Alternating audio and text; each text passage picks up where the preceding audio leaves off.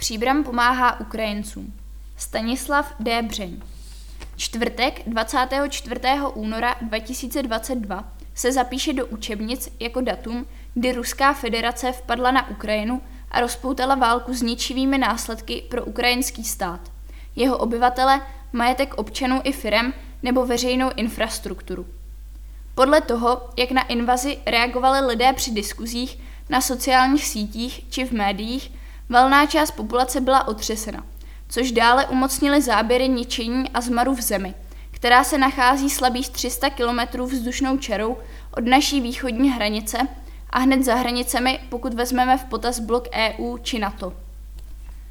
První desítky hodin po invazi Ruska na Ukrajinu mnohé provázelo ohromení a nechápavé kroucení hlavou nad neracionálním a nelidským jednáním agresivní země. Na demonstraci na podporu Ukrajiny, která byla svolána v neděli 27. února na Příbramské náměstí 17. listopadu, vystoupil s projevem mimo jiné příbramský starosta, který za mnohé vyjádřil ono zmiňované ohromení. Nastala neuvěřitelná, bezprecedentní a pro mnoho lidí stále ještě nepochopitelná situace.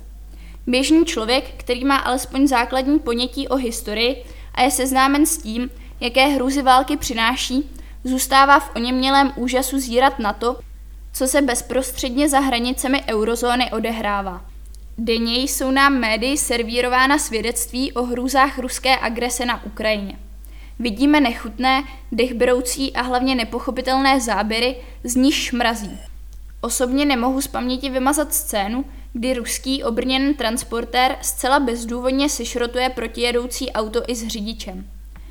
Na konci února se také začalo mluvit na základě vyjádření Vladimíra Putina o jaderné hrozbě. Lidé začali zjišťovat, kde jsou nejbližší kryty.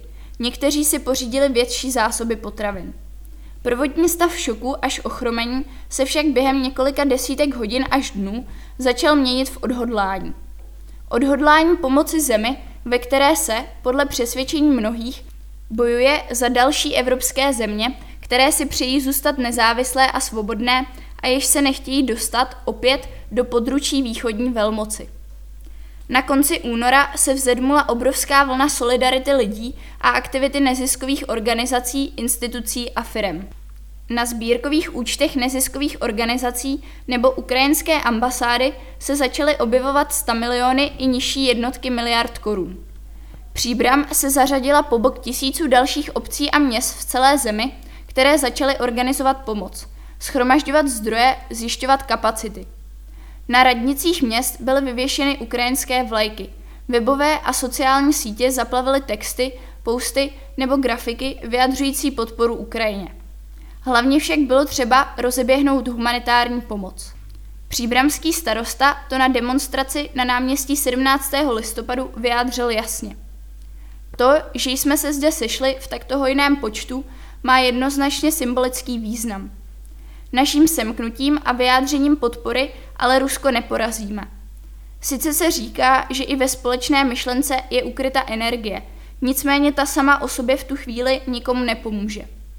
Kromě slov je zapotřebí přistoupit k činům.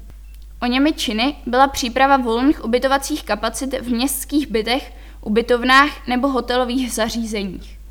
Už na konci února byly v příbrami ubytovávány první ukrajinské matky s dětmi. Na konci února město chystalo také nebytové prostory pro osoby, které prchají před válkou a oslovovalo soukromé subjekty s výzvou, aby nabídly ubytovací kapacity. Bylo také zřízeno sběrné místo pro humanitární pomoc, odkud se získaný materiál začal převážet do transitních míst v Praze tak, aby se pomoc dostala, kam bylo třeba.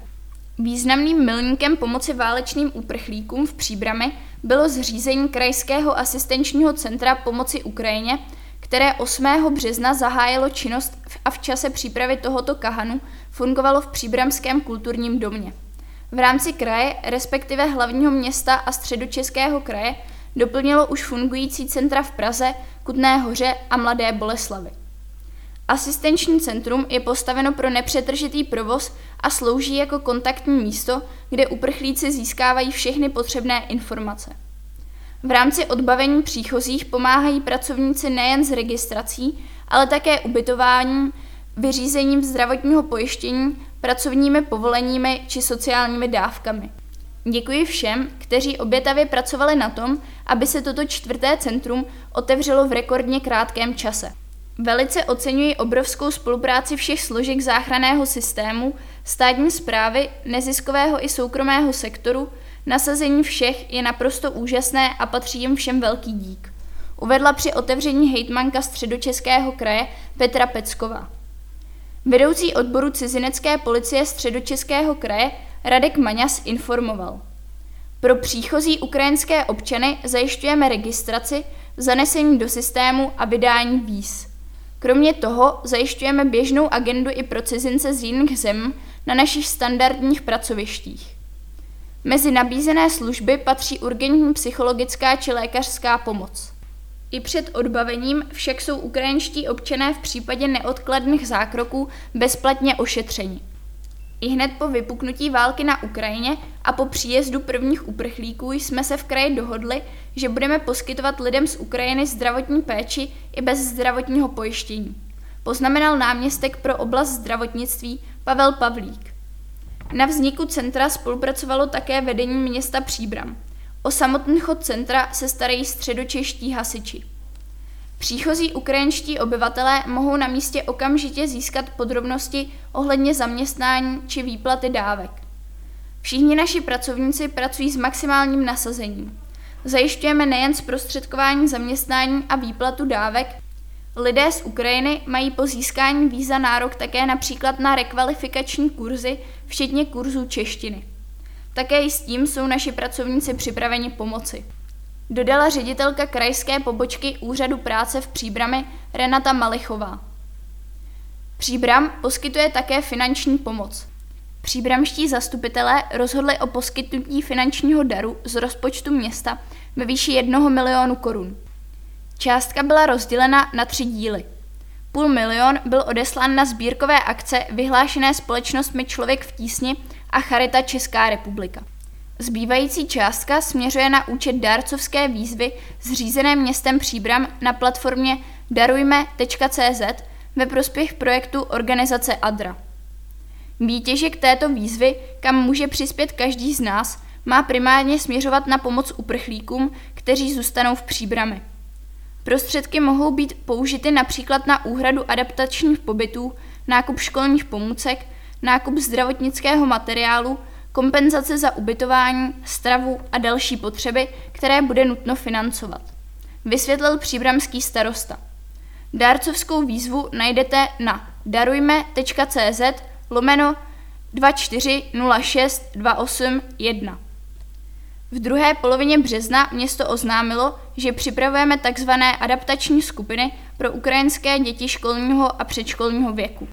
V souvislosti s tímto záměrem je třeba najít dostatek ukrajinských pedagogů se znalostí českého jazyka. S ohledem na doporučení Ministerstva školství, mládeže a tělovýchovy připravujeme adaptační skupiny pro ukrajinské děti, které nově pobývají v příbrami. V této souvislosti je potřeba zajistit ukrajinské pedagogy se znalostí českého jazyka a také české doprovolníky jako asistenty. Vysvětlila místostarostka Zorka Brožíková. Zájemci s nabídkou pomoci se mohou obracet na zelenou linku města Příbram 800 555 600, která je v provozu ve všední dny v čase od 8 do 16 hodin.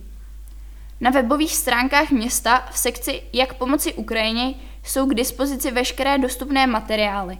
Mezi nimi také nezávazný dotazník pro zájemce o začlenění do adaptačních skupin. Tyto materiály jsou jak v češtině, tak v ukrajinštině dodala místo starostka. O termínu otevření adaptačních skupin bude radnice informovat. Pomoc města, úřadu nebo institucí je doprovázena vlnou spontánní pomoci nebo projevu podpory od mnoha škol, kulturních institucí, spolků, sportovních klubů či právnických nebo fyzických osob. V dlouhodobém pohledu může úsilí veřejnosti vystřídat únava. Podobný průběh byl patrný během pandemie COVID-19.